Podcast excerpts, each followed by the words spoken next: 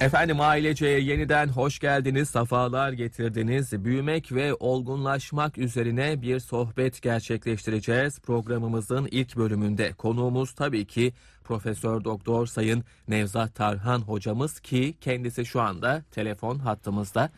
Hocam, hocam hoş geldiniz. Hoş bulduk. Teşekkür ederim. İyi yayınlar diliyorum Emre Bey. Sağ olun hocam. Ee, Nasılsınız hocam? İyi misiniz? Te- teşekkürler. Teşekkürler. Sizin yüksek enerjinizden faydalanıyoruz.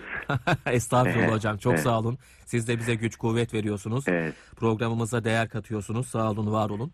Estağfurullah. Hocam büyümek ve olgunlaşmaktan söz edeceğiz bugün. Pisi, e, fiziksel manada büyümeyi biliyoruz. Elimiz, kolumuz, burnumuz, kulağımız büyüyor. E, bir şekilde yaşlanıyoruz. Ama psikolojik manada büyümek, ruhsal anlamda büyümek deyince ne anlamalıyız diye başlasak sohbetimize. Tabii. Ruhsal anlamda büyümek dediğimiz zaman bunun iki tane önemli ayağı var. Biri zihinsel olgunluk, diğerincisi de duygusal olgunluk. Evet. Yani zihinsel yani e, fiziksel olgunluğu söylediniz zaten. Yani o vücudun gelişmesi yaş grubuna göre o ölçüle kolay ölçülebilir bir şey o. İşte yaşa göre boyu, kilosu, persantili var onun. Ona göre ölçülür, takip edilir o. Ama şey e, insanın e, ruhsal gelişimi dediğiniz zaman bir zihinsel bir de duygusal boyutu var bunun. Zihinsel boyutu ne? İşte kişinin mantık, muhakeme, analiz, konuşma, hesaplama gibi ve akademik başarıyla ilgili yönleri. E, duygusal boyutu da kişinin daha çok içsel başarıyla ilgili boyutu. Bak biri dışsal zeka, kendini ispat etme, göğüsme vesaire. Diğeri de içsel gelişmeyle ilgili. Bu ikisinin dengeli bir şekilde gittiği zaman olgunluk ol- ortaya çıkıyor Evet. olgunluk. Yani zihinsel olgunluk da gene ölçülebiliyor. Zekası ölçülüyor kişinin. İşte testlere giriyor, o ölçülüyor. Bizim eğitim sistemimiz şu anda zihinsel olgunluğu ölçüyor. Da- davranışsal olgunluğu ölçmüyor.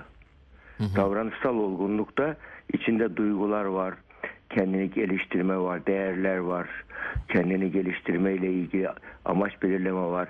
Mesela Confucius bunu daha asırlar önce söylemiş yani. Bir insan e, ol- olgun insan diyor. Gerçek anlamında ne kadar insan yani yaratılıştaki amaçlarına hizmet eden insan olgun insandır diyor. Hmm. Yaratılıştaki amaç Confucius'un yaratılıştaki amaçlarına hizmet eden insan ol Confucius söylüyor bunu. Evet. Yani şimdi burada da bizim şirketlerden hani vizyon misyon çıkarılır ya. Evet evet hocam. Bu, burada da geçerli o. Vizyonda ne vardır? Kişinin e, hayatta olabileceğin en iyisini olmaya çalışmak vizyonda. Evet. Mi- misyonda ne vardır? Misyonda hayatta yapabileceğin en iyisini yapmak var. Yapabileceğini öbürü de hedefleri gösteriyor. Biri idealleri gösteriyor. Birisi yani biri stratejik düşünceyi vizyon gösteriyor. Misyonda daha çok operasyonel düşünceyi yani şu andaki ne yapmam lazım en iyi ne yapabilirim. Vizyonu e, çerçevesi içerisinde misyonunu getirmek. Ya insan bu dünyaya bir misyon için mi gelmiş yoksa rastgele yaşamak için mi gelmiş? Evet. Bu buradaki vizyon ve misyon tanımlamasına Konfüçyüs'ün dediğine göre ilk başta bunun ayrımını yapacağız. Bir insan şöyle düşünüyorsa beni in- inorganik maddeler yaptı. e, ondan sonra toprağın altına sonra çürüyüp gideceğim diyorsa yaşam felsefesi buysa vizyonu onun sadece ölüme kadardır o kişinin vizyonu Doğru. ölümden sonrasıyla ilgili bir vizyon oluşturamamıştır. Halbuki ak, insanda öyle bir du- duygular var ki hani e, Konfüçyüs'ün yaratılışta yaratılıştaki amaç dediği öyle şeyler vardır ki insanın orada insan ölümden sonrasında açıklama getirir. İnsan ölmek istemiyor. E, ile- 80 yaşına geliyor daha fazla nasıl yaşayabilirim diyor. Ölümsüzlüğe çare var mı diyor. Sonsuzluğun sonu var mı diyor. E, e, ölümün değiştiremeyeceği bir anlam olmalı diyor Tolstoy'un dediği gibi. İşte bunları düşünmüyorsa bir insan vizyonu dar insandır. Vizyonu büyük insan e, özellikle bu pandemiden sonra dünyada e, büyük bir şey var. Grid reset dedikleri yani. Büyük bir yeniden düşüp yeniden değerlendirme, fabrika ayarlarına dönme ile ilgili bir şey oluştu. E, ve- ve insanın da amacına yönelik sorgulamaya da insanı götürdü. Gençler için de bu geçerli. Gençler bunun daha farkına varması gerekiyor. O yüzden olgunluk işte kişinin burada yani diyelim bir makine var ev, el, elinizde bir fabrikanız var bir makinanız var. O makinenin verimli çalışması ve üretken olması nedir? Onun fabrika ayarları vardır. Ona uygun davranılır. Peki onu en iyi kim bilir? O cihazın hangi durumlarda nasıl çalışacağını, arıza olduğu zaman nasıl giderileceğini en iyi kim bilir? Cihazı yapan Onu kişi. im- yapan, imal eden bilinir. Evet, evet. E, aynı şey insan için de geçerli. Doğru. Hatta meşhur bir şey vardır. Bu bilgisayarlar ilk çıktığı zaman bilgisayar yani tamir eden kimse çok az. Böyle Amerika'da bir çok ustalaşmış birisi bu bozulmuş bir bilgisayarı tamire getiriyorlar. Adam yani günlerce boz çalışmayan bilgisayarı tamir ediyor ve düzeliyor tekrar çalışmaya başlıyor. Onun üzerine borcumuz ne diyorlar? Bin dolar 50 sent diyor. Hı. Şimdi şaşırıyorlar tamam ya bin dolar anladık da bu 50 sent ne oluyor? 50 sent oradaki bozulan parçanın parası diyor. Bin dolar da bu kafasını gösteriyor bunun parası diyor. Hı. Evet. Yani insan işte orada bak te- bir şey var zihinsel olgunluk, ustalaşma var, tecrübe var. Yani insan böyle bir varlık yani insan mekanik bir varlık değil. Hocam Yani Descartes'in yanılgısı da oradaydı. İnsan sadece mekanik bir varlık demiş Newton'dan etkilenerek. Böyle de- demişti. Ama şu anda şey, 21. yüzyıl bize öğretti ki önce madde yok. Önce soyut bilgi var. Önce evrensel veri tabanı var. Ondan sonra madde oluşmuş. Madde sebep değil sonuç insan ilişkilerinde. O zaman vizyonumuzu bizim ölümden sonrasının içinde vizyon geliştirmek. Yani insan ideal olgun insanı tanımlamak için. Ama her yaş için farklı bu tabi. Yani her yaşın olgunluğu farklıdır. Ergenliğin farklı. Evlilik olgunluğu var, okul olgunluğu var. Bunlar hepsi ayrı olgunluk türleri. Yani bu olgunluk öğrenilen bir şeydir onu söyleyeyim. Yani bedenimiz büyüyor doğal yani genetik kodlarına göre büyüyor. Ee, hayvanlarda da davranışsal olgunluk genetik kodlarında yazılmış. Yemek, içmek, üremeye göre kodlanmış. Maslow'un o meşhur hiyerarşisindeki gibi en tabanlı yemek, içmek, üremek. Ondan sonra güven ihtiyacı, psikososyal ihtiyaçlar piramidinde. İkinci güven ihtiyacı, üçüncü sevmek, sevilmek ihtiyacı. Ondan sonra sosyal e, ihtiyaçlar ve şey kendini gerçekleştirme ihtiyacı. Yani kendini gerçekleştirmek nedir? Bir insan yemek, içmek, üremenin ötesinde bir şey insan. O halde kendini gerçekleştirmek için insanın soyut düşün, soyut hedefleri olması lazım. Onun için e, insan e, bu bunu fark ettikçe e, olgunlaşma basamaklarında ilerler. Olgunlaşma şunu söyleyeyim hani ben artık kı- o- kı- 30 yaşına geldim, olgunlaştım, 40 yaşına olgunlaştım diyorsa o insan olgunlaşmamıştır. Olgunlaşma hayat boyu e, bir Eyvallah. durum değildir, bir süreçtir olgunlaşma. aynı Yani yaştaki durak- insanlar Olgunlaşma bir durak değildir. Evet, yolculuktur. Yo- Hayatın sonundaki durumdur senin son halin. Onun için fabrikadaki toplam kalite gibi. Toplam kaliten ölünce belli olur. Ben ondan önce olgunum, ben başarılıyım falan diyorsa bir insan kendini kandırıyordur. O olgunluk bir onun dinamik bir süreçtir. Olgunluk yolunda her adım ilerlemek yani kalite yolunda, mükemmel yolunda ilerlemek bu, bu bunu yakalamak. Ben olgun oldum, piştim e, dediğin zaman kişi orada durur artık. Evet. Kaybeder, kaybetmeye başlar. Evet evet. Yaşam boyu devam eden bir süreçten Tabii. bahsediyoruz. Tabii. Aynı yaştaki insanlar da farklı olgunluk evresine e, erişebiliyorlar hocam. E, yaşamdaki tecrübelerimizin, travmalarımızın da bu olgunluğa bir e, etkisi var mı? Tabii tabii. Hatadan ders almak zaten olgun kişinin en büyük özelliğidir. Bir insan bir hatayla karşılaştığı zaman, e, diyelim bir hata yaşadığı zaman o hatayı ikinci defa yapmaz. Bu ortalama bir insandır. Bu oradan ders çıkarır. Ama akıllı insanlar ne yapar? Başkalarının hatalarından ders alır, önlem alır ve o hatayı hiç yapmaz akıllı insanlar. Bunlar azınlıktadır. Çoğu insanlar böyle aynı hatayı iki defa yapmaya yatkındır. Aynı defa, üç defa, dört defa ya da devamlı aynı hatayı yapan kimseler Anadolu'da ne denir biliyor musunuz? Nedir hocam? Anadolu'da hödük derler. Burnunun doğrultusuna giden tipler yani. Evet, evet. Aynı hatayı yapar gene yapar gene yapar gene yapar. Evet. Onun için yani insan affedersin hödükleşmemesi için o yatalardan ders alması lazım. Ve Bunun için muhakkak böyle e, deneme yanılmayla gitmek yerine bu olaylardan ders alarak gitmesi lazım. Hatta bak çok güzel bir vezir hikayesi vardır. Buyursunlar hocam. Bir, e, vezirin şey oluyor. Böyle bir şey varmış. E, bir çerçeve yaptırmış, odasına asmış. Kendine e, şey e, e, böyle kendine şey olması için böyle örnek olsun için ya, şunu yazıyor da yaptığın işin sonunu düşün. Al. Hı. Yani bu, bunu çerçeveletmiş odasına asmış. Evet. Şimdi odasında ona da bir komplo kurmuşlar şimdi düşmanları.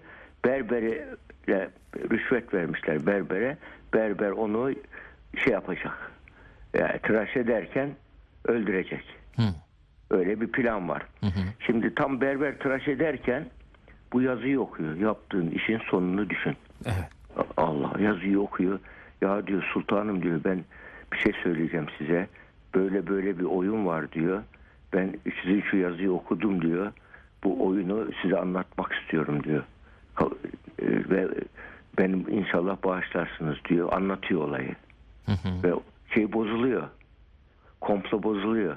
Hı hı. Bak yaptığın işin sonunu düşün. Onun için mesela hatadan ders alırken bir karar verirken insan yaptığın işin sonunu düşün. Kuralını kendine rehber edinse mesela. Biz insan oldu, e, olgun olmayan insanın en büyük yapmadığı şey budur.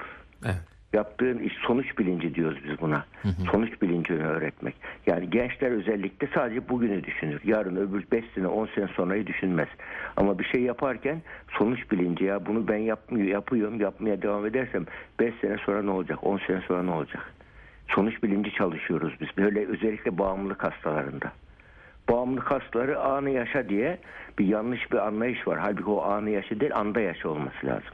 Anı yaşa diye vur patlasın çal oynasın öyle bir hayat yaşıyorlar. Hatta böyle vur patlasın çal oynasın bir grup görmüş Einstein bir gün. Seyretmiş seyretmiş onları. Ya demiş bu insanlara koca bir beyne lüzum yok ki. Omurga yeterdi onlara demiş. Yani sadece yemek içmek üremek için yaşıyor bunlar demiş. Yani insan bunun için yaşam amacı bu değil ki insanın soyut düşünmesi, anlama, anlama araçlı olması lazım. Sadece kendine faydalı olacağım diyen bir insan böyle durumlarda bencil bir insandır ve kötü bir insandır. Evet. Yani yaşadığı, içinde yaşadığı, onu yetiştiren topluma karşı sorumluluklarımız yok mu? Ee, ailemize karşı, vatanımıza karşı, milletimize karşı, e, yaratıcımıza karşı sorumluluklarımız yok mu? Bu sorumlulukları da düşünürse bir insan vizyonunu doğru kurar insan. Ama sadece kendi çıkarını düşünürse, kendi e, e, kapitalist sistem bunu öğretiyor maalesef. Bakın e, 20. yüzyılın kasıp kavuran bir felsefe var, varoluşçu felsefe. Ve, e, Sartre, Kierkegaard, e, Nietzsche bu felsefenin kurucuları. Bu felsefe felsefeyi şöyle diyor: insanın yaratıcılığı faaliyeti, e, yaratıcı faaliyeti özgür düşünmesi ve bencil olmasındadır diyor. Hı. Bak Evet. Ö- bunu ve felsefe olarak savunuyor. Yani özgür düşünce doğru ama bencil olması ayağı çok yanlış.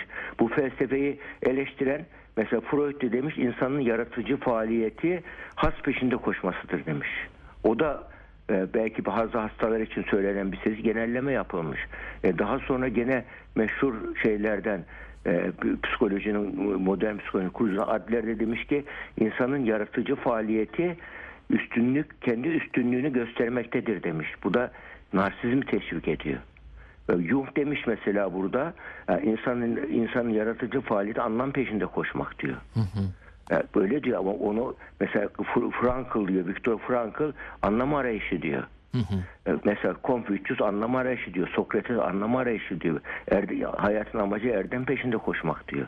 Ama mesela e, Aristo hayatın amacı erdem peşinde koşmak değildir ve zevkleri tatmin etmektir diyerek Aristo başlatıyor şeyi insanın bencilleşme sürecini. Hatta aristokrat sınıf oluşturuyor. Hayvanlarla böyle köleler eşittir diyor. İkisine de her türlü muameleyi e, e, e, efendi köle ilişkisini yasallaştırıyor. Ve böylece insanlık bozulmaya başlıyor. Evet. Aristo ile birlikte. Eflatun da şeyi izliyor. Sokrates'i izliyor. Yaşam amacı ya insanın hatta Eflatun'un mağara, mağara allegorisi vardır. İnsan bir mağarada yaşayan bir insan dışını görmez.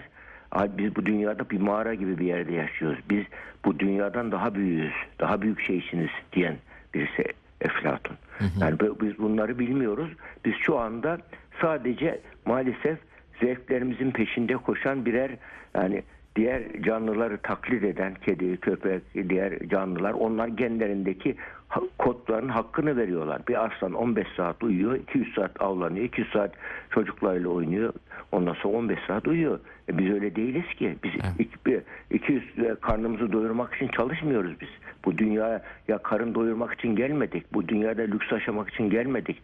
Başka bir anlam olmalı. Bunu arayacağız. Allah akıl vermiş. Bu anlamı kendimiz bulacağız. Yani mantığımız bir şey diyor, duygumuz bir şey diyor ama e, bizim bir de e, özgür irademiz var. Onunla da kendimize iyi insan olmak gibi bir hedef koyacağız en azından. Ne yapıyorsan yani iyi insan ol- olmak. Yani biz çocuğu yetiştirirken hep akademik başarı önemsiyoruz. Zeki olsun, çalışkan olsun. Evet. Tamam zeki oluyor, çalışkan oluyor, akademik başarısı oluyor ama fakat bakıyorsun e, bir e, sahtekar bir kimya mühendisi, üçkağıtçı bir bilgisayar, e, casusluk faaliyetine karışmış bir deha. E, bunlar çıkıyor. O halde biz e, eğitim sistemimiz şu anda maalesef akademik başarı odaklı.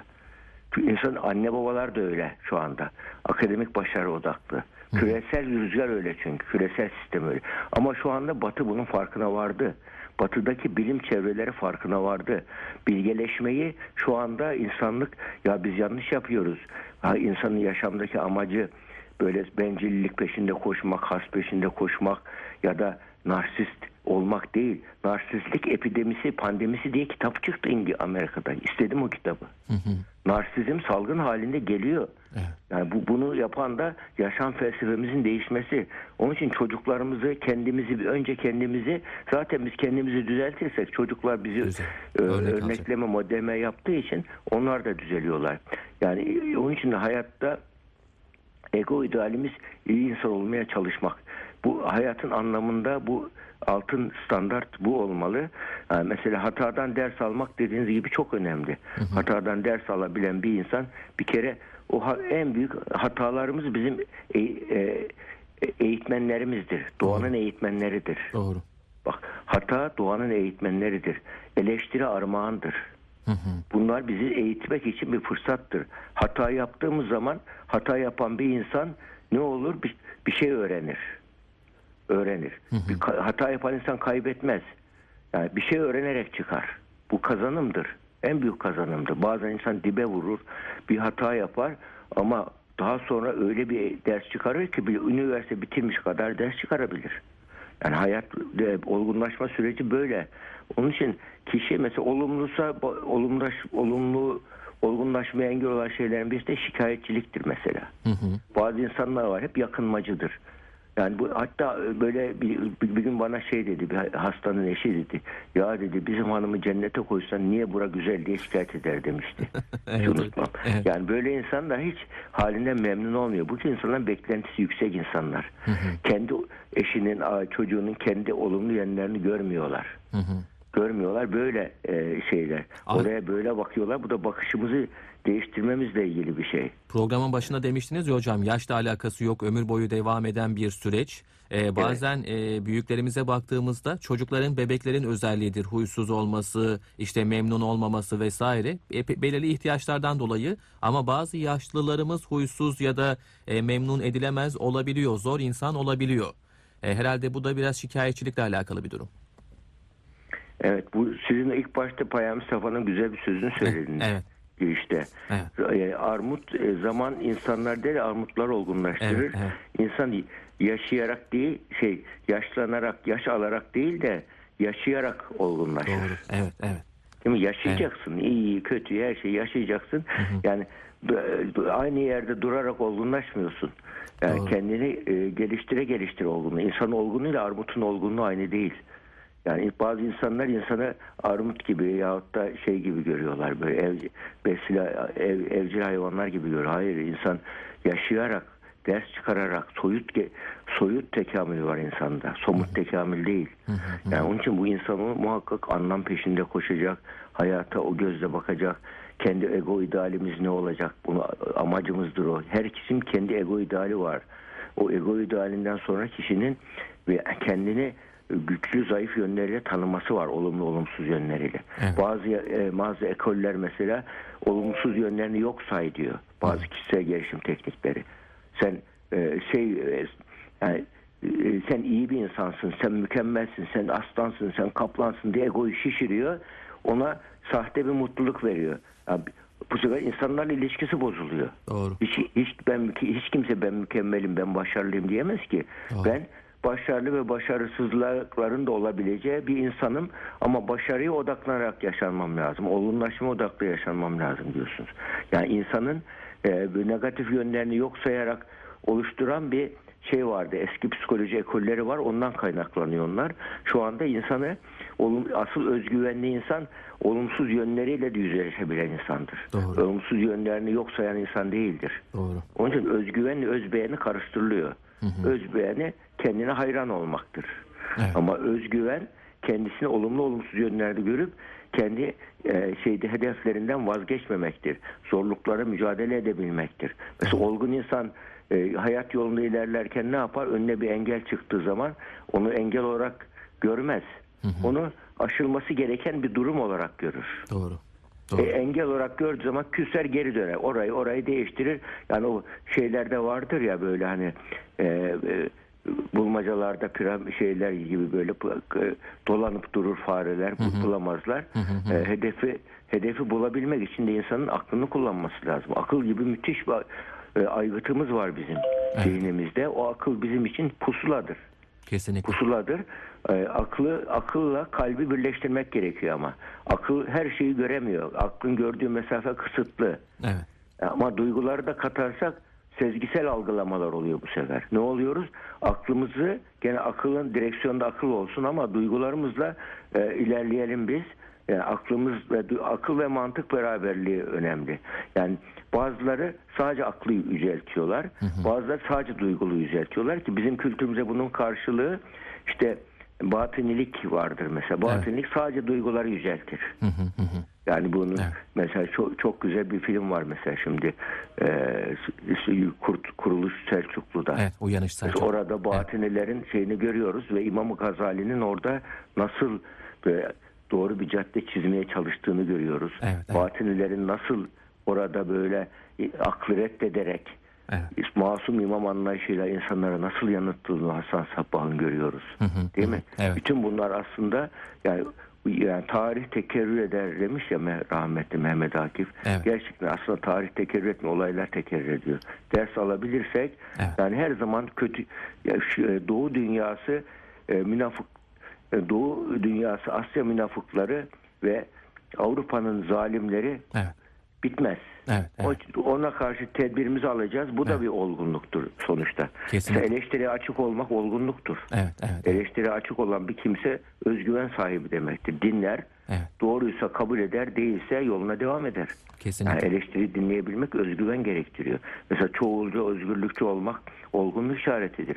Evet. Çoğulcu, özgürlükçü olan bir kimse ta- tartışır, hakikati bulma amacıyla yapar onu.